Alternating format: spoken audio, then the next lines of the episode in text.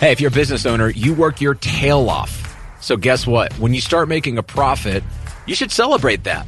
But I've talked to a lot of business owners that they get to the point where they're making a profit and then a weird thing happens. They start to feel guilty. From the Ramsey Network, this is the EntreLeadership Podcast, where we help business leaders grow themselves, their teams, and their profits. I'm your host, Daniel Tardy, and in today's episode, we've got a couple of great conversations about what do you do with your profit. Now, certainly your profit should fuel your purpose, but there can be a lot of emotions tied to profit and making money and actually winning in your business. And, you know, you don't have profit. All you want is profit, but you start to have some profit. You start to make some money. Then all these new feelings come up. So we're going to talk about it in today's show. So we've got two great conversations coming at you. First of all, Hannah Stolze. Hannah is currently an associate professor of supply chain management at Lipscomb University and executive director of the Wheaton College Center for Faith and Innovation. She's also the author of the new book, Wisdom Based Business. And then after that, you're going to hear from our very own Mark Floyd. You guys have heard Mark on this podcast. He's a fan favorite. He is our CFO, certainly knows how to make sure that we are making a profit as a business, but then all the mechanics of how you actually allocate the profit, the surplus to go to the right places in terms of reinvesting into the business. You know, how much should you reinvest versus take home? And then when you reinvest it, should it go to marketing, hiring people, etc.? You know, so he's going to break that down with us. And George Kamel, Ramsey Network host, uh, is going to jump in there and be your tour guide for that conversation with Mark. So you don't want to miss that. But up first, we've got our conversation with Hannah. Hannah and I talked about the fact that many business owners early on become so obsessed with making a profit.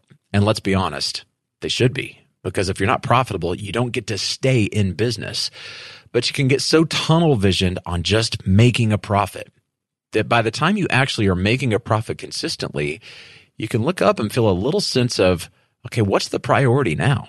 You can almost feel a little bit of vertigo. So when you finally get to that glorious day that you're making a profit and you're making it consistently, then what do you do? I think the challenge is profit has been the goal. Profit maximization has been the goal for so long. And, you know, I think you can go into a, a, business school, you can learn the algorithms, you can learn how to squeeze every transaction for every penny. But then at the end of the day, once you have profit margin, once the transaction, you know, the sale's done, um, if there's no purpose beyond that, it's it's literally just like a wheel, you know. Mm-hmm. That's like the is it the hamster in the wheel, you know. That's constantly just like running around, just like chasing kind of yeah. chasing transactions, and you know, like maybe you have customers that come back again and again. But if there's no purpose beyond just that transaction, it starts to really create a myopic space mm. in terms of what we do in business. Yeah, and it's kind of boring.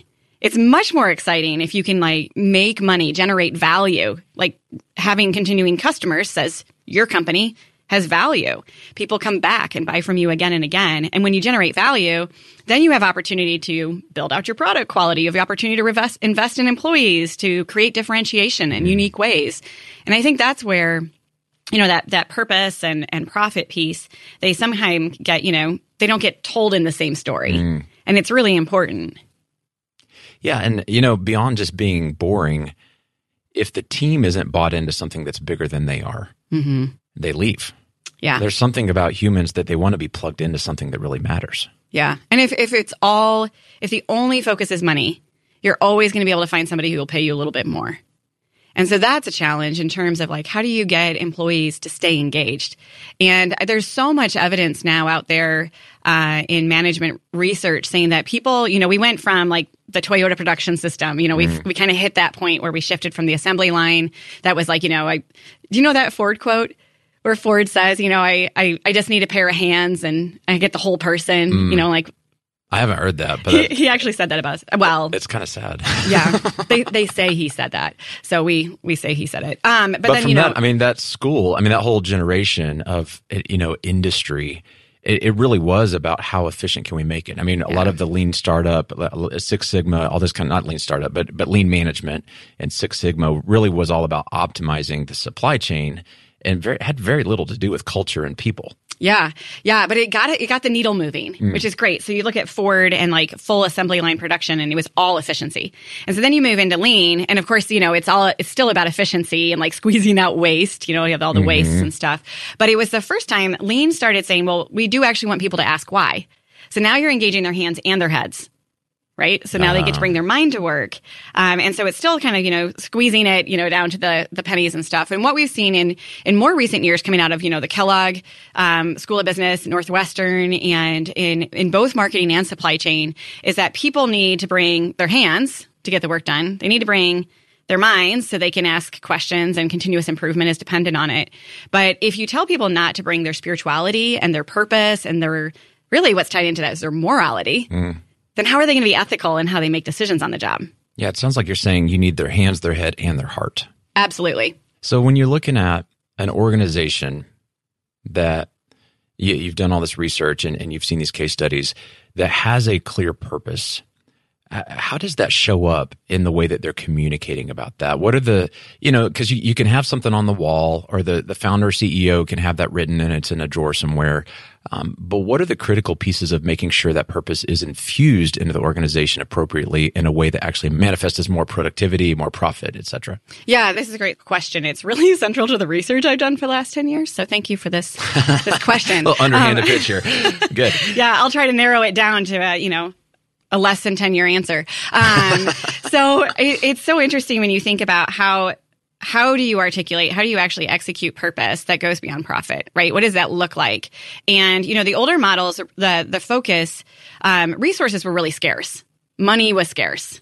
Labor was plenty and land was plenty. And now we live in a world where, you know, thanks to Bitcoin, it seems like we're just creating um, new currencies.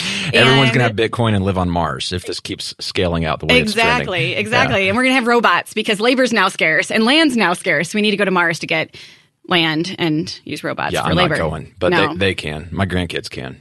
Yeah, I'm not going to go either. So in the meantime, I think what we can do um, is in order to kind of in, infuse purpose, you know, it's a lot of um, socialization. And a lot of times when we talk about like employee engagement and all of that, we think like within my company, like if you're the leader of the company, you know, how do I engage my employees? How do I get this culture, this purpose infused in my own organization? But in, in my book, I talk a little bit about this. You know, profit is a, is a starting line in business. You know, it's the standard. Profit is a starting line, It's a starting line. meaning like permission to play. Right, a right. You're not in have to be business if you Yeah. Mm-hmm. aren't profitable in some capacity, wherever that profit comes from. You still have to have more than you spend, or you won't be in business Mm-hmm. long. And so that's that's kind of the the starting point. But then once you start looking at branding and reputation, this is where purpose really comes into play. And I think reputation and branding, depending on like if you're more marketing oriented or supply chain, you know, um, you look at them differently. But so now instead of just looking at the culture within your company and your employees, now you need to think about how does our purpose impact our customers? How does our purpose align with our suppliers and the other companies we're working with? So this is the challenge as you grow as a company. Like you start out, maybe you're a one person shop and you're just thinking about like, you know, how can I create this great product that's going to change the world and make some money? And then you have employees and you're like, how do I get my employees excited about this mm-hmm. purpose so they can make this great product that's going to, you know, make money? And then you're like, well, now it's changing my customers' lives. Now I actually have some you know agency to impact my suppliers you know and and so it kind of has to grow across your entire supply chain Talk about a company whose purpose may not be as obvious for why their purpose matters to their customers. Because I, you know, with Dave Ramsey and what we do here at EntreLeadership, a lot of people go, well, obviously, you guys have this mission. You're changing lives. The very product that we're putting out is a is a mission purpose driven thing that intersects in people's lives. It gives them hope. There's a very emotional uh, side of this thing. But if you're, you know, if you're doing lawn care or if you're doing something that's more of a consumer service that's like it's it's not as clearly um, missional in that way.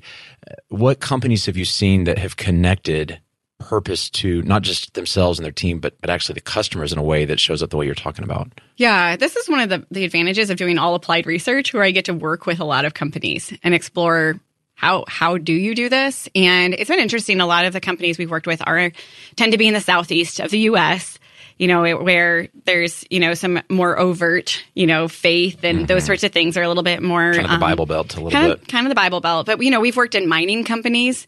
We've worked in HVAC distribution companies. We've worked with, um, you know, companies that create candles and scents. And, you know, across all of those organizations, they have purpose beyond obviously just delivering screens to mining, to mines. And really where where you see their purpose come through, you know, they they are delivering really quality products to the market and meeting a customer like a, a market need. But a lot of their purpose actually is around the culture of the company, how they treat their employees, um, the things that they sow into their communities in terms of you know not just like philanthropy but also building pro- programs mm. and developing skills and you know looking at where do we have value beyond just our central product that can be an opportunity to really serve and give back to people. Yeah. And so we've seen it, you know, I, I love, I, you know, I think about like the logistics industry and you're talking about your friend in the 3PL industry. I love industry. how big you smile when you say logistics. it is. I mean, I can't believe more people don't know all about it. it is the best. I'm happy that you're um, happy about it. it Let's is, put it that way. You know, and this is the year that I get to launch a supply chain program and in Nashville, Tennessee. It's a life is good. Um, but in the logistics industry, if you think about even the the 3PL space, third party logistics providers, and the service that they provide really has an awesome purpose. You think about small companies that can't get good rates. You know, if they're working with FedEx Freight or UPS Freight, you know, they're the smallest players. So FedEx and UPS are going to bring in their top, top companies, like 100 companies that probably make up 90% of their revenue. So if you're the other hmm. 15,000 of their customers, you're at the bottom of the total. You have no negotiation yeah. power. You're just going to get like, you might as well be one of us just shipping so a package. So in that case, a 3PL whose purpose is to to help this more mid tier uh, group of companies. It's like they're really advocating in a way that that a different you know like FedEx or whoever can't. It's yeah. it, there's a passion, there's a drive. It's like the founders see something in the market where these guys are the underdog and we're going to go do something about it. Yeah, and those underdogs are making products that we want access to. Mm. So it does get I mean obviously I could give you really exciting 3PL logistics examples, but um, where there is, you know, that the, obviously they need to be profitable in it, but they're also doing something that's helping other companies and really helping consumers. Say more about how purpose, you know, when you get to profit that's above operational, mm-hmm. the bills are paid, the team's paid, we're able to do annual increases. The, the, owners are starting to make, you know, a little bit beyond what just their basic needs. It seems like your purpose will really, or the, your absence of a purpose will really inform what you do with surplus profit. Absolutely. I love this. And there's um, this ancient example of you know what what are some of the roles that excess profit can have so there's this like really this this um, concept of gleaning in the agricultural world of the ancient near east and you know you have you have your field you build your crops and then at the end of the year you you harvest all the crops that you need for your household and they would have margin around the edge of their field that was excess crops that they actually didn't need for their household. Mm. And so this would be, I, I, like to think about it like this is the agricultural version of profit margin today. And so with this, surplus. yeah, it's yeah. their surplus. And they had this concept of gleaning so that the poor and the needy in the community could come in and work and glean the leftover sheaves for themselves. Mm. And I love this picture because, you know, obviously I mean, I guess they could have harvested that wheat for somebody else. I mean, um, or you know, for themselves for next year. I am not sure what else you do with leftover agricultural products. Well, I mean, if if you're thinking we just got to top off our silo, right? Yeah. If that's topped off, we got to build another silo. I mean, if you have kind of a hoarder mindset as the owner of that field, it's all about more silos getting full and you're not it's not getting back into the community that other people can take advantage of that. Exactly. So you don't do you need safety stock or do you need help the people around you? Yeah. right? And so uh, i love that that idea because it's it's been around for 3000 years hmm. and definitely shows up in the wisdom literature. So i think today when you look at your profit you've paid your bills you know you have margin you know, hallelujah. you get to stay in business. Um, Which is a big feat. Not everybody makes it to that point. This is so true. This, I mean, we kind of like take it for granted and as business professors because we work with profitable the successful firms, ones, yeah, right? Because right. they can pay us to come and do research mm. with them, um, and so you know, obviously they have excess profit they can share with us too. So I'm grateful for that. But um, you know, we actually worked with one company and they had bigger growth than they had projected. And so they got to the end of the year and they said, wow, we have much, much more profit than we anticipated. And, you know, they had investors and they went to their investors and said, you know, we could just, um, you know, kind of pocket this or we could start this whole program for our employees hmm. and actually agreed together to instead of like kind of pocketing that money or they were going to invest it in people to be generous to be generous and to really engage their employees so not only does it all of a sudden make their employees feel more engaged but then their productivity goes up and so i think there's there's something about generosity that feeds mm. generosity. So when you're generous, it's almost like the person you're generous now has license to be generous with the next person. And that's a pretty cool thing to feed within companies. I want you to say a little bit more on this generosity thing. Uh, what I have observed here at Ramsey, and I've even seen it in my own life and our, our giving habits, getting these these values of generosity in place early on matters a lot because there's kind of this uh, this fallacy that okay when i have a big surplus then i'll figure out how to be generous. And certainly you can scale generosity more when you have more to be generous with. Um, but exercising these muscles early on when you just have a little bit even if it's just a small percentage of your profit you can share with your team and so here at ramsey day one dave and sharon sat down and said hey we're going to take profit and whatever profits there, apply a small percentage and we're going to share it. And it was pennies early on, but that principle of generosity was that seed was in the ground way back then. And now we're sharing millions. And I mean, we're doing profit sharing and comp plans that would blow people's minds. But we've got, we've got the success that goes with that. But we didn't become successful and then decide to be generous. What have you found with companies who are really generous? Is this, is this a theme? I mean, it's almost essential so if you think about this, um, you start off, if your only goal starting off is to, to be profitable, once you scale, do you know how hard it is to change once you're already scaled? like that line item. I mean, if we learned anything from the Suez Canal, right? Small ships are easier to maneuver than big ones. Mm. And so really, if you don't start off with a business model that plans for generosity, that says we're going to build in, you know, skills training, we're going to plan in a financial plan, we're going to have a product plan that we're going to look strategically at our suppliers and the customers we target so that we have profit and space to be generous. Once you're huge, it's really hard to shift the boat you at that retrofit point. Retrofit it. Yeah, it's. I mean, you can, but you end up undoing bad things mm. to try to do something good, and it's almost like, all right, well, I'm glad we can start from today, but shoot, I wish we could take those that last decade back too. And so as you grow, I think that there's so much more, even industry buy-in and excitement from investors if you have this strategy as you grow and it's not something that you're pivoting to once you have resources for it. Mm. A lot of business owners listening to this, I imagine, are going, okay, this is great.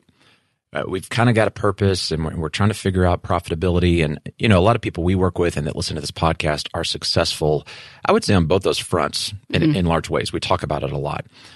What would you say to that person who's going, I, I want to double down on making sure that our team knows our purpose and, and really being intentional with what we do with our profit to connect it to that purpose. And I, I think oftentimes the I'm not going to call it a cop out because this isn't necessarily bad, but oftentimes it's like the easiest thing to do is say, let's just give this to a charity or let's just do a kind of some kind of a giving thing.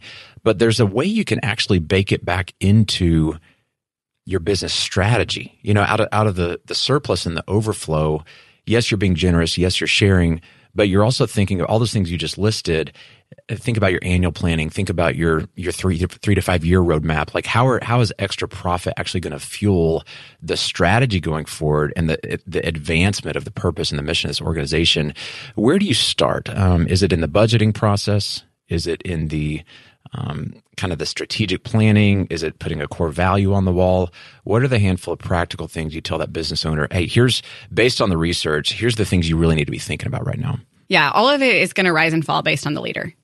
So if you don't buy into it, you can't do it surface value. Like you really do have to buy into it as a business leader. And then I do think it flows, it starts with the value you know, and the business leader has to demonstrate value, um, you know, for this purpose that gets communicated um, that those values become kind of the norms and culture of the company that then get articulated into strategy. So values drive mission mission drive strategy. This mm. is a soldier in me talking, right? Um, so values are going to drive your mission. And then you think about the mission driving your strategy. And then you have your corporate strategy, right? That is the goal of your company. Why, why do you exist as a business leader? But then within your company, you have different business units. So you have marketing that faces the customers. You have your accounting team that's, you know, looking at how do we balance it all? You have your, um, supply chain, you know, your chief supply chain officer in the production, room, service, production, sales. operations. Yeah. And they all, they all need to have strategies that are then aligned with those values. They're like puzzle pieces that all come together around this bigger strategy. Yeah. And so if it's going to happen, first you have to buy in and make it a value that's articulated. If there's uh, no language, it won't happen. Yeah. What does that sound like? What's an example of, you know, because we say value and it almost feels like this fleeting yeah, value, that sounds like a good virtue. But when we say it's articulated in a way that's more concrete, what is, what's an example of that? Yeah, there's a lot of different examples of how companies do it. You know, there's the put it on a plaque in the, you know, the lobby, mm-hmm. you know, have it on everybody's signature black. And, you know, I, I came, PSYOPs was my starting place in the Army and I've taught marketing for lots of years of my career. And, you know, you want to have terminology, language in front of people frequently, often, every day. You know, you want to start the day saying, welcome to our values values. You want to sign off on your emails saying, aren't you glad we have these values? Mm. And have every leadership meeting be like, you know, I'm glad you're part of these values. And, you know, in, in some form of inception, you want it to be in front of people all the time. And then it becomes accepted. Like when I come to this place of work, these values are going to be central. And so you can be really purposeful in how you, you know, create those those values we within the culture. Tremendous energy, time, money, resources here at Ramsey on communicating the values. You know, we'll yeah. take an entire staff meeting, a thousand team members will sit in staff meeting, and we might take an hour just unpacking one of our core values. And we're telling stories about how that, that became a core value, what it looks like in action. We'll celebrate when a team is exemplifying that core value. And so we kick off the week with staff meeting, and then you're talking about communicated everywhere. It's on the walls in our stairwells. When you when you walk out, there's a sign. You know, when you walk out to your car at the end of the day, mm-hmm. and it says somebody's life was changed because you came to work today. You know, so again, boom, it's in your face. It's yeah. a reminder of, hey, you had a crappy day. It was hard, but it was worth it because don't forget, this is why we're here. It's for the people that are outside these walls. And so I, I think it's one of those things. It's like you're you're really saying it's not just something you put on the wall. It's it's all over the place. Don't yeah. just pick one medium of communication.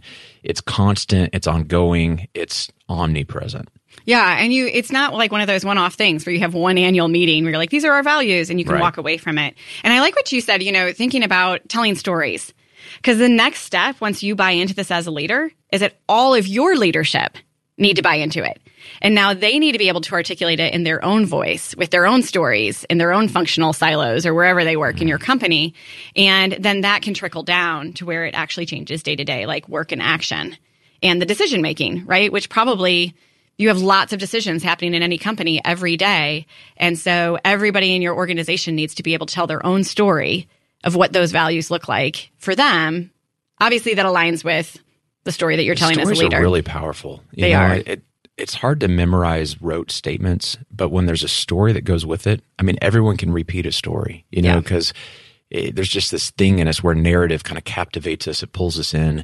There's typically good opportunities for humor. You can make it engaging and fun.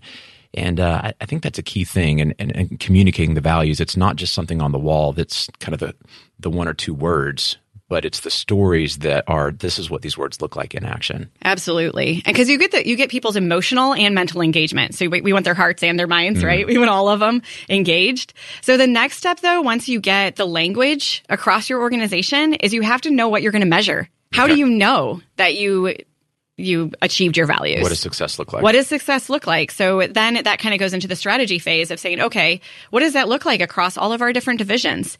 And, you know, if they bring a number to me, am I only, if you only reward them based on profit and revenue or cost savings, that will outweigh value and purpose beyond it. It actually, I, I would say that's your real value. Yeah. Right. So yeah. you, you can have a stated value, uh-huh. But whatever whatever is your actual value is going to be what you put energy and time and money and it's it's the things you end up prioritizing are kind of your true values. Absolutely. So I definitely think if you really want it to go from the C-suite to the frontline truck driver, cashier, yeah. you know, janitor, um, you need to think about how how do we measure you know what we've achieved and you know serving people and you know helping people get debt free or wh- whatever your goals are that you have numbers and metrics and you're tracking it because even though we're not we're not minimizing it to a number but seeing that that kind of like needle move seeing you know the the numbers go up it excites people because they're emotionally connected to the story mm.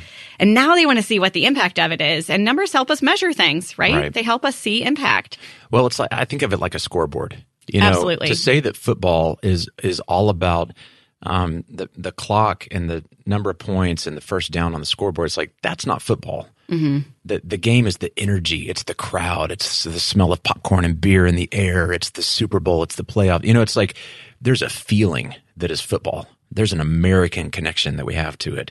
But if we don't have a scoreboard, Well, we don't have we don't have football. Like there's there's not a way to know did we get a first down and is the is the ball still ours or do we have to give it to the other team? And Yeah. it's it sounds like you're saying these are these are reinforcers of this broader, more emotional thing that we're trying to capture by having a way of keeping score. Absolutely, because we don't just celebrate the popcorn and the hot dogs. Football wouldn't be that much fun if that was like why everybody was cheering in the stands. We cheer touchdowns and points Mm-hmm. going on the scoreboard, right? That's where you start jumping up and down and singing Rocky Top. Exactly. Um, if, you, if you're cheering for the right teams. I see what you did. yeah. Uh, I'm not going to argue with that, but we might get some fan mail on that one. So I'll I'll forward it directly to you, and you can reply. I don't think they're a threat right now. Sorry. Oh, ow, Oh. I know. Uh, Uh, okay, so we got value, mission, and then strategy is when it turns into what are we going to track? What does success look like? Say more about tracking. Um, I know profit is uh, certainly one of the things we're tracking, but when it comes to key performance indicators, sometimes we get it's like just because it can be tracked, it doesn't necessarily need to, or we we can build out a dashboard with 50 things on it, Yeah. and the team's going, which one's really important? And you're going, it's all important, and look how good we are at dashboard building how do we get that right balance of we're tracking enough, but it doesn't become our full time job to just track everything? yeah. This is this is a favorite question for logisticians because there's so many things to track. Logistician? Logisticians. That's, That's, like a logistics person. Okay. A logistician. Is that Uh-huh. what you are? I'm. I technically, I suppose so. Okay. Yeah. Yeah. More of a, philosoph- a philosophical logistician because I'm a people people you mentor, like the logi?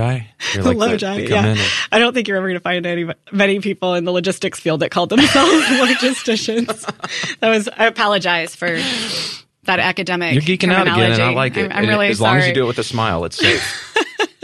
So you. So when you talk about measurement, you're so right. You can over measure and you can drown in metrics and never see where you're actually going, which is actually unstrategic. That's getting. Right. lost in tactics.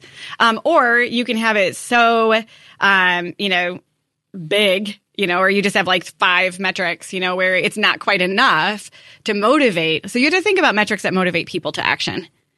So Metrics that motivate people to action. Right. So if you look at your employees and you say, okay, our, you know, we have this this purpose beyond profit. Um, let's say you really want to run an organization that helps employees to build skill sets to go on and um, have more opportunities beyond your company. And I've worked with a couple companies like this. They have a really quality product, but really at the root, they're training people for careers. Like, what- what's an example of a company? like Um, so I worked with an organization. Um, it's a, a coffee roastery. I talk about them in my book called "I Have a Bean," and 100 percent of their employees um, have come out of the prison system. And it's really hard to hire people in that space because you know even payroll companies don't want the liability, right? And so, but um, Pete Leonard at I Have Bean was looking at it saying, but they have amazing skills and they don't have a, a- an outlet for these amazing skills. So he's built a whole company around impacting these people's Wow. lives. Someone's got to take a chance on them if they're gonna if they're gonna make Yeah. it in the next season. Absolutely. And then I worked with this really wonderful organization in Indonesia um, called Telunas, and they're a five star private island resort. It's a really rough space to do research at. And I, I really enjoyed it thoroughly. Suffering for the cause. Absolutely. But they hire, you know, they hire from all the islands around them where education is really you know it's it's non-existent mm. and then so their employees learn to read and write they learn carpentry skills and they can take all of these skills and now be viable in the market in Singapore and all these other places around them where they would be, they wouldn't have been competitive before. So there's some examples Yeah. of companies that really have strategic purpose, have narrow KPIs, but KPIs that really motivate their employees. So, like with I Have a Bean, if we're taking this, they got this purpose, they're giving people a second chance at life. What would the KPIs? You said you want to have KPIs that motivate people towards action. So, Yeah. like in their world, what are examples of those KPIs? So they would be looking at things like, you know, they're they're always looking at bean quality, you know, the the roasting, the roasting process. They have this amazing roasting process. Um, they're also looking at, you know, they they look at sales like everybody else, but they also look at placement and where do people go when they leave I have a bean? How many opportunities do they have? And those sorts of things.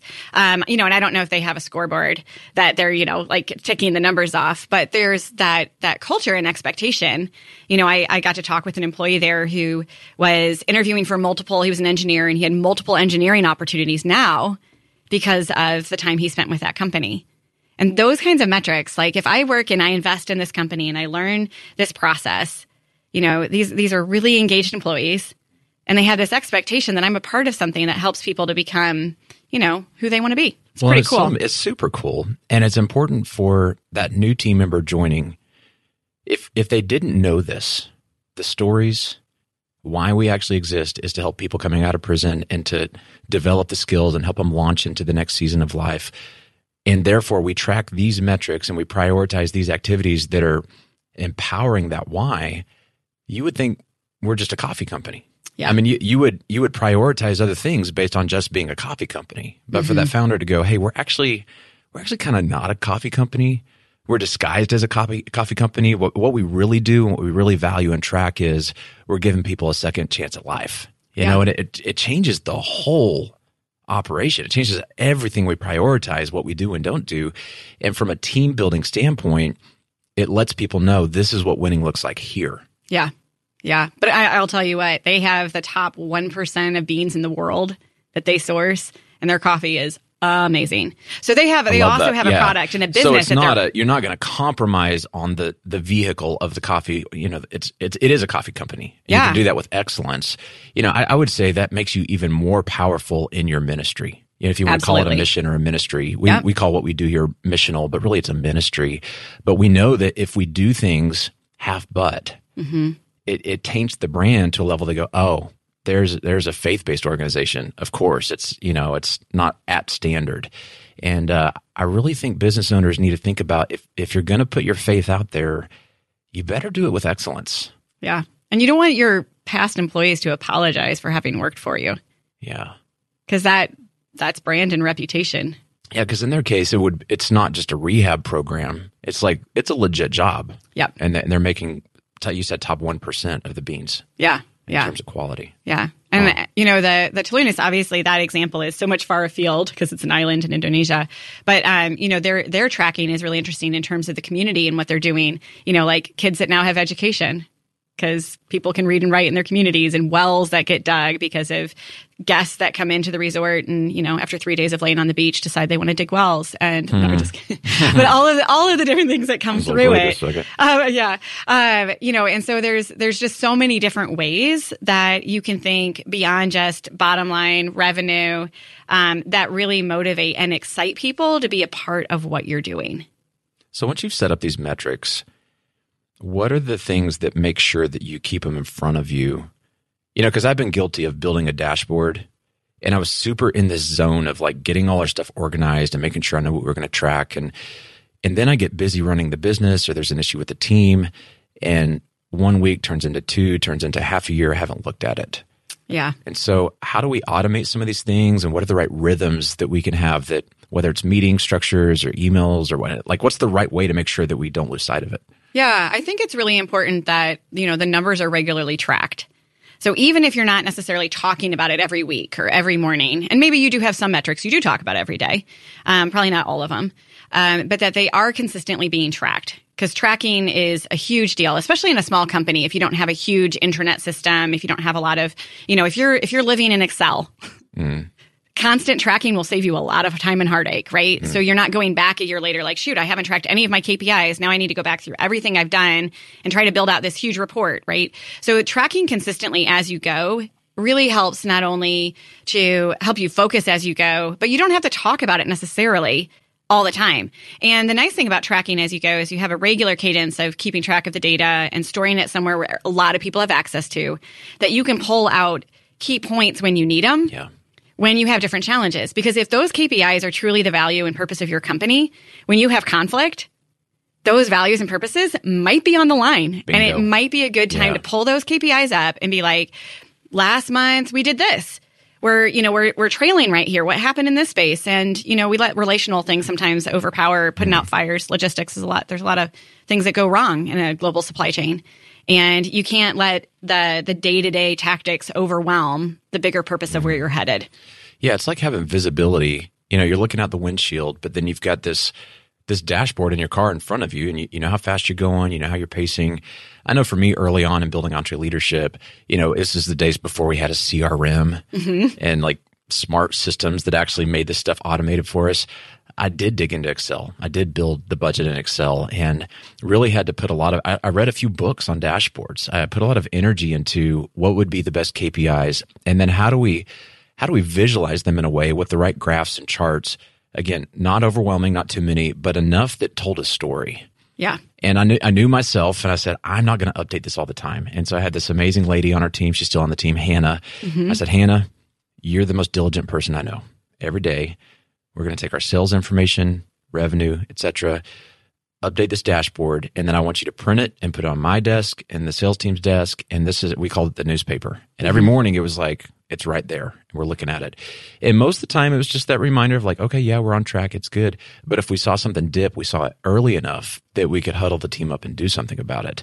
And again, those metrics being hey these these are lives changed it's not just dollars in the door but it's these are the customers we're serving and there really is something about keeping it in front of you just like, like in football i mean Yep. at the end of the end zone that scoreboard's up there Yeah. you're not staring at it 100% of the time but you need to be able to quick glance and go are we winning Yeah. as, as we kind of wrap up here and you're listening to this going okay i want to know the top 10 to 20 companies you've worked with what are the habits or behaviors of the founder that that I need to be doing to make sure that we're bulletproof on this stuff when it comes to making sure we have a profit and we protect it and then when we get that profit we're putting it back into the right places that are going to fuel our purpose.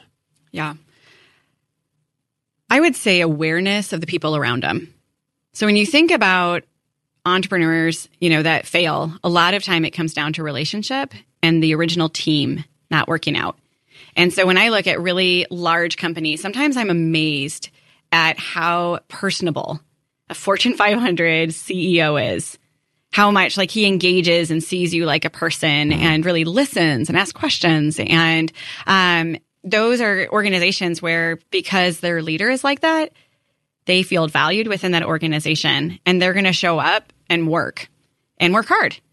And that's really important. So I think that the one thing that has just surprised me over the years and working with a lot of different companies is is people at the top that really have an awareness of all the different people that their company impacts and they take time to be really purposeful in how they interact with them. It really is about the person. It really is. So, as we wrap up, any final thoughts? I think at the end of the day, it's you have to figure out how to make profit. That's you got to do it. Otherwise, you're not being responsible with the resources. If you have investors or, you know, if you have customers and you're not profitable, you can't continue delivering your product to them. Mm-hmm. And so you need to do that. But if that is your only goal and you achieve profitability, then what? And this is where it's exciting to understand not just the profit, but the value that your company brings to the marketplace. So I'm not talking about your personal values. I'm talking about the value of your processes, the value of your operations to your employees, the value of the product to your customers.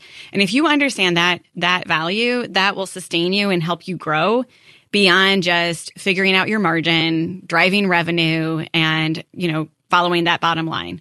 So track those three things. But also track things beyond that because that's going to give you more impetus and motivation to grow and scale or just sew back into your own company. And it's way more exciting if you have those additional stories, those additional pieces that you get to add in. Um, numbers don't tell the story. Stories are stories because people and emotions and other things are a part of them. I agree. Really Yeah. good. Well, the book is called Wisdom Based Business. Go figure. Applying biblical principles and evidence based research for a purposeful and profitable business. Hannah, you're a joy. One day, maybe I'll have as many PhDs as you. Um, but until then, we're going to have you keep coming back and telling people how it works. Thanks for taking your uh, your time in here and uh, sharing with us. It's been great. It was really fun talking with you. Thank you. All right, guys, great conversation with Hannah. Well, as we've talked about, you have to get to profit. I mean, profit really matters. So don't hear me wrong. We're not saying don't worry about profit. We're just saying, assuming you are profitable, at that point, how do you manage it well? We're going to talk about that right after this. Here's a math refresher. There are only 24 hours in a day, so you and your team need to streamline time consuming tasks to focus on the activities that make money. Smart businesses are realizing that to reduce headaches as they scale, they need NetSuite by Oracle. NetSuite is the number one cloud financial system, bringing accounting, financial management, inventory, and HR into one platform. With NetSuite, you can reduce IT costs because it's cloud based. You can cut the cost of maintaining multiple systems because you've got one source of truth. It's a big deal. And You improve efficiency by bringing all your major business processes into one platform, saving time and cutting manual tasks and errors. So join the more than 37,000 smart companies like Ramsey Solutions that have done the math and are boosting their efficiency with NetSuite. And right now, you can download NetSuite's popular KPI checklist designed to drive the right behaviors for your business. Absolutely free at netsuite.com slash Ramsey. That's netsuite.com slash Ramsey to get your own KPI checklist. This episode is brought to you by Trainual. Even when you're great at running the day to day, a lot of leaders struggle to delegate. But delegation is a critical leadership skill, and empowering your team by building that skill just takes having the right system in place. Well, Trainual is that system, and it's a game changer. Trainual is an easy to use app that helps document and organize everything about your company in one place. Clear outlines for every role and responsibility, step by step training for all your SOPs and employee handbook content, an org chart and directory. You can build accountability tests. Employees can even use Trainual's powerful search to answer their own questions. Companies using Trainual are cutting training time and related costs by up to 75%. Get started with over 300 templates and their world class support. It's time to get your entire team playing from the same playbook. Visit trainual.com slash entre today for a demo and get 15% off your first year with code entre15. That's 15% off at T-R-A-I-N-U-A-L dot com slash entre with code E-N-T-R-E-1-5. All right, folks, as I mentioned at the top, we have, back by popular demand at this point, George Kamel. It's an honor to be here. Welcome back. So George is a Ramsey Network host, and you've been having these kind of behind the scenes conversations with Ramsey leaders about how does this stuff really work here? And this time you sat down with our CFO, Mark Floyd. Tell us about it. Yes, we talked all about profits. And as our chief financial officer, this guy knows a thing or two about profits. So we talked about how do you manage it well? What do you do with it? Do you reinvest it back in the company? Do you put it in savings? Do you hire more team members? Do you share it with the team? It can get complex. You know, we've worked with a lot of business owners who have achieved the, and it's a big milestone, but like making a, prof, a profit, making, making it consistently over time. But then you go, okay, well, what, what do I do with it? You know, like there's all these places you can send the profit once you've established that you've made some. Yeah, making it is one thing. Figuring out what to do with it is another. And so we've really got to ask the question, how do you manage profits well? First, you'd be out of business uh, if you didn't have profit, right? You can only uh, whatever capital you may have raised to to get the doors open, saved. If you're just a small entrepreneur, you just saved up some money so I can go open this business. Well, so clearly, let's just say to keep the doors open, I got to have profit. So that's just kind of fundamental baseline from there. Um, but presumably, if you're a small owner, you're paying yourself some salary in, in your business, but that's not why you got into that. It's probably just to draw a normal salary out of it. You wanted to eventually turn it into something and make more money and make more money. So clearly, uh, first level of profit would be to go, Hey, can I pay myself an owner bonus outside of, uh, what I pay myself in salary? So th- there, there's a start. Um, you, would keep I mean, there, there's all sorts of things. I, I, could go, you could go down the path of it builds value in the business. Uh, in case you, in, uh, you may not get into it with the idea of, hey, I want to build this so I can sell it, though a lot of people do. But over time, you might go, I, I want to do this, and then I want to move on to something else. Unless you've got profits being generated in that business, uh, you're not building any value in, in that business uh, for someone else to come along and pay handsomely yeah, for those profits. If you're an entrepreneur, these people have drive. And so no one's good just saying, all right, let's not do better than last year. Right. No one thinks that way, right? And I so hope not. to do that, you've got to have more profit and more margin in your business. So what does that look like for the small business owner who may be going, I got to pay myself, but I also have to cover the overhead and the team and the salaries and invest in some new stuff over here? What does that management look like? Well, so I was, I was going to go to the investment. You just used that word. Another reason to have profits is uh, then I, I can, I can plan. So I, have got, I've got some level of profit coming in and then I can be making plans about what I, how I ought to invest that profit. Uh, because then that profit only you know, and that investment only begets more profits. And there's an Old Testament word for you there, George. Begets. begets. Yes, I love yeah, that. Yeah, go to Matthew and see how that, you know, lineage or whatever. Uh, so you haven't, you, you've got dollars to invest in the business to grow. And so then it turns around and it just keeps producing more. So it's all the more reason to try to be driving profits so you can be thinking about the the business long term as opposed to just short term. And when we talk about investments, we're not talking about mutual funds here. No, no. We're talking about uh, are we looking to make a new hire this year? Do we need a new building? Those kinds of things? Exactly. Investing in the business. Because if I've, if I got two salespeople and that's when I, I can afford today, I go make more profits. I might be able to employ two more next year so that they can drive more. And so I'm not talking about taking money outside of that business. And uh, clearly that's what you should do with what that owner, you know, in salary or bonus, whatever they take out of the business. But inside of that business, stick to your knitting in, in that business and, and, but be looking for ways that where you can drive growth within that business and you need profits to invest in those areas. We do that around here all the time. You either uh, invest in plant facility like we are with buildings or you invest in people. And those are the two places where we're mainly investing dollars. So it's the physical objects like buildings and com- Right. we need new computers and it's people. If we need more help, we need this guy to, you know, the sales role to drive more revenue to create more profit. And so it's the cyclical nature of it is what it seems to me. A- absolutely. And another uh, a thing that that that that that business owner ought to be thinking about is, hey, what what if I got into this from a uh, missional standpoint? I mean, they, they think this is a product that I've got that I, I want the community and uh, the, the the world to have. If you don't have profits, then you can't continue into that business to do that. So it, it, it could also be just that, not that I want to invest in the business, but I got to keep my doors open so I can, I can go do what I was put on the earth to do kind of, uh, uh, mentality or thinking. So that's, uh, another, another reason to have the profits. And then uh, clearly, uh, eventually you want to reward yourself, reward your leaders, and reward your team if you can through some sort of profit sharing or something like that. We can come back to Yeah. profit sharing, but ultimately, uh, out of a generous spirit of as as an owner, if, if you're making uh, plenty of money, then you can go and hey, now I can share with my team in some fashion. And there's a lot of ways you're talking about all kinds of ways what you do with the profit. It goes to invest in your team, invest in new stuff. You can share it with your team. Uh, you've obviously got to make payroll and all the overhead. So, is there a certain kind of formula or filter that you use when it comes to managing profit? Well, I get, I, every every business would be different. Um, so if you're managing your profit and you had any kind of seasonality or uh, uh, to your business, then uh, managing that profit means probably setting dollars aside um, that I need to save because I see something coming. Or you're in a business that requires large capital expenditures.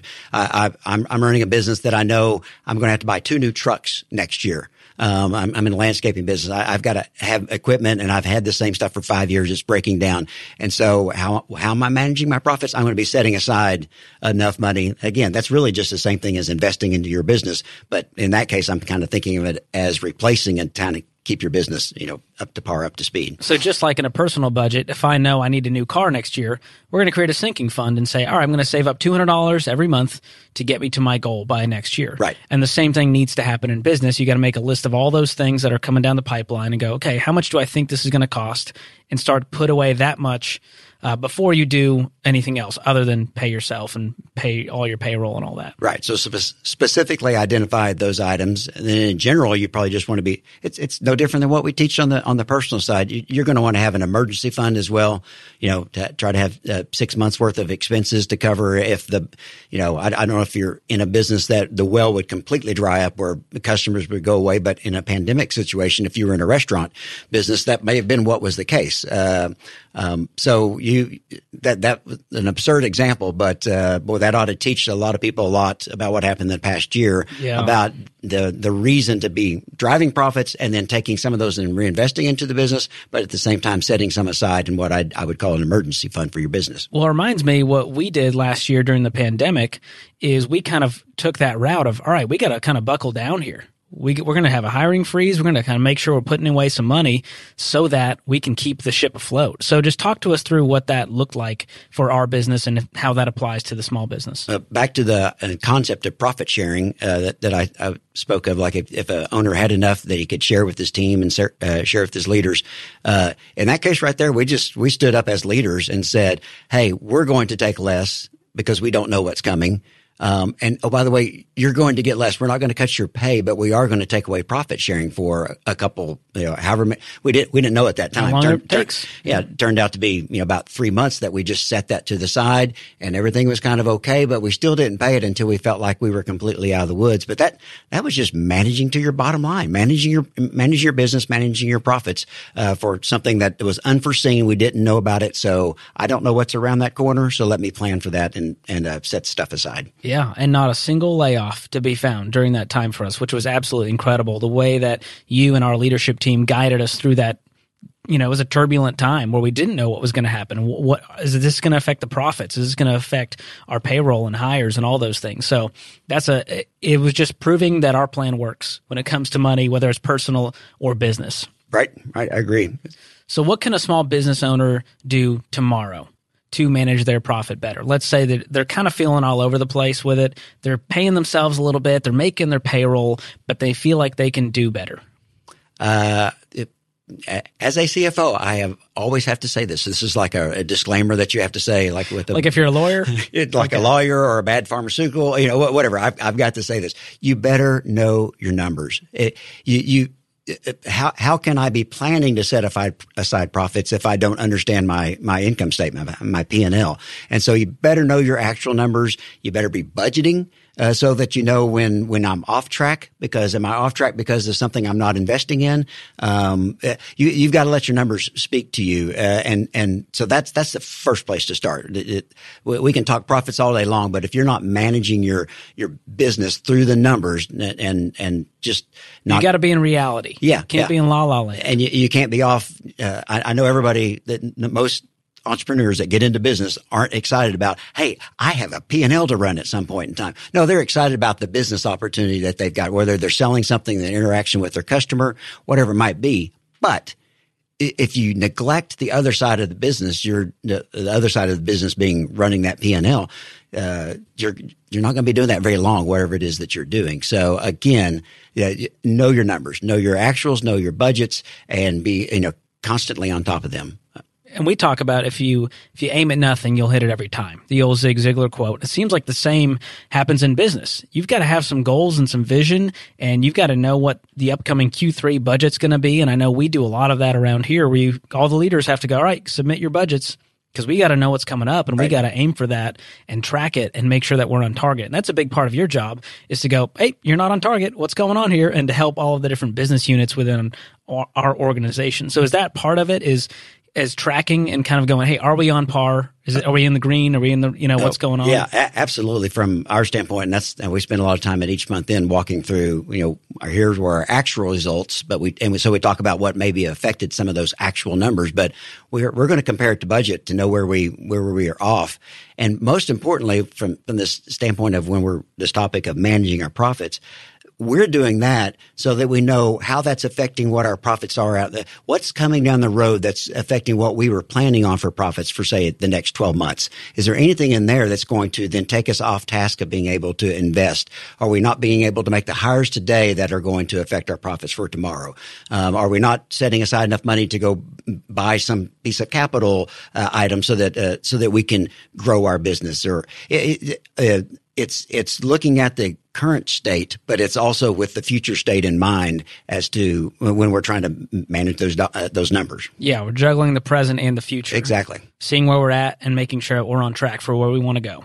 I love it.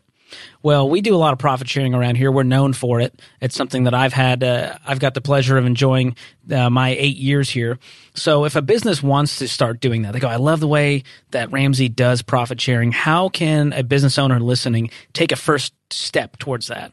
I've I've had so many conversations over the years when we do uh, uh, some events, and I end up meeting with with people, and that's that's one of the very first questions. They, they love the concept of profit sharing, and boy, can I do that! And my first question always is, "So, do you make profits today?" That's the first step. It's the first step. Profits. Um, and and then, and I, you'd be shocked that on occasion it's been like, well, you know, I'm I'm either not sure or not very much, and and so you've got to make enough profits. And I'll go back to the very beginning. Uh, when you got to make enough profits to share, but you need to make enough profits that as an owner that you're rewarding yourself for your blood, sweat, and tears. And, and then you eventually go, okay, now I feel like I've crossed some threshold where I do feel like I have enough to share with the team. Um, you got to ask a couple of questions. One of those questions would be when I share this profit with that team, uh, however many team members divided by whatever it is I'm talking about, is it enough to, uh, is it going to get their attention? Is it enough to matter? Yeah, or, or is it I'm giving them a five dollar Chick Fil A, uh, you know, uh, shout out. You might as well just get them lunch at that point. yes, uh, uh, don't don't build it up to be something that is going to be a disappointment. So uh, so make sure it's enough where you go. They're going to feel this. You know, if if it's a hundred dollars a month or what, whatever it is, they're going to feel this and they're going to love it. Yes, but if it's uh, if it's going to be a wah wah, don't do it. Don't do it. Wait. Uh, just be be patient. Build your business. Reinvest those profits uh, instead of in, in, in instead, sounds awful instead of into the team, but invest them in the business so that then eventually you can get to that point where you got enough uh, profit to share. So you got to have enough margin. Got to have uh, plenty. Yeah. Don't don't don't try to don't try to don't squeeze don't hamstring the business. I guess is the best way of saying it. Don't hamstring the business by getting all eager about a profit sharing plan that then will take money out of the business that you could have used for growth, or it just didn't do the thing that you thought it was yeah, going to do. You and, want and, to and, actually incentivize, incentivize the team. Exactly. You want them to feel like they're a part of this too. And when they see waste over here, they go, Hey, we need to cut that expense. This is affecting my profit sharing, Yeah. right? It kind of gives you that self-employed mentality, which is one of our core values is, Hey, if you're the owner of the business, how would you do it? And that usually leads you to a good result there. So when it comes to profit sharing, you get up there on our stage once a month and let the entire team know how we did in profit sharing. Are we up? Are we down year over year? All the numbers. And you say something at the end that I want you to say right here on the EntreLeadership Podcast because I think we can make profits complicated. It sounds big. It sounds stuffy, but it comes down to one simple sentence. So share that with us. Hopefully, I'll do it right because I've butchered it up on stage before, right, George? It's You- always entertaining either Oh, way. okay, Either way, right either way. Uh, we always say, "Hey, everybody, you know how profits happen, right? It's when revenues go up and expenses go down. Remember, you're all self-employed." Uh, it- it- I, I've had so many team members come up and say, "I love that. That's my favorite part. That's my favorite moment of the month." Um, the, a, they're remind.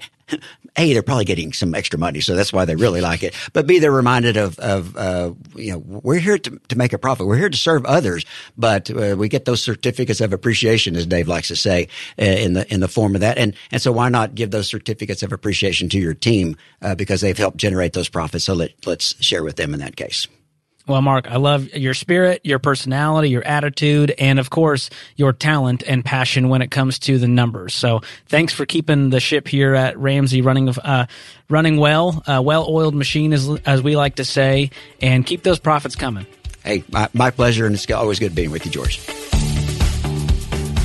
All right, thanks, George and Mark. Guys, I got to tell you, when I became a VP here and I was first responsible for a business unit, this whole end of the business, the budgeting, the accounting, the profit management stuff, I was very overwhelmed. You know, I didn't know exactly what to do with it. And Mark sat down with me and he's very patient. He spent a lot of time answering all of my very naive green questions on this stuff and, and really mentored me and a lot of the VPs around here on how we do this stuff in a way that we can operate with excellence forecasting and being able to see what our profitability and cash flow is out in the future.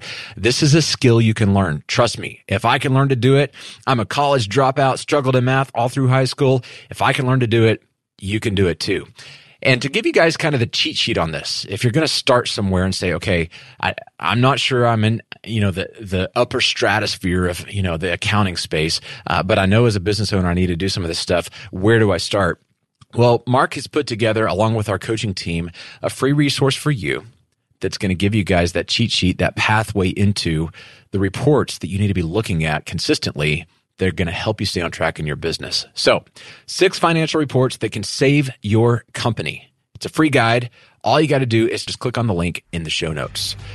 Well, I hope you enjoyed today's episode of the show. If you did, please subscribe, leave us a review. We're always grateful for that.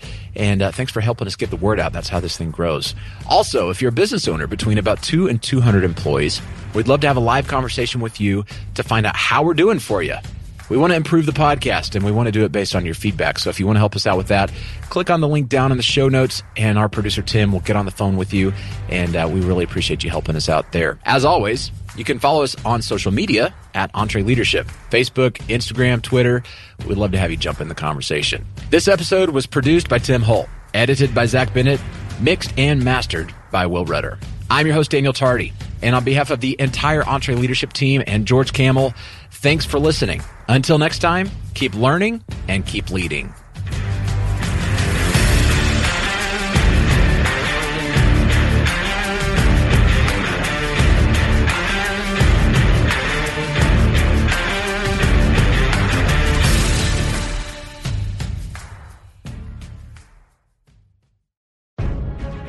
You enjoy this podcast, you should check out other great podcasts from the Ramsey Network, like The Ken Coleman Show.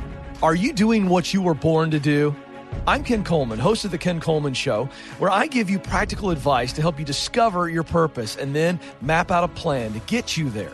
From accounting to advertising, from plumbing to production, you were created to fill a unique role, and the world needs what you have to offer. Join me on The Ken Coleman Show wherever you listen to podcasts.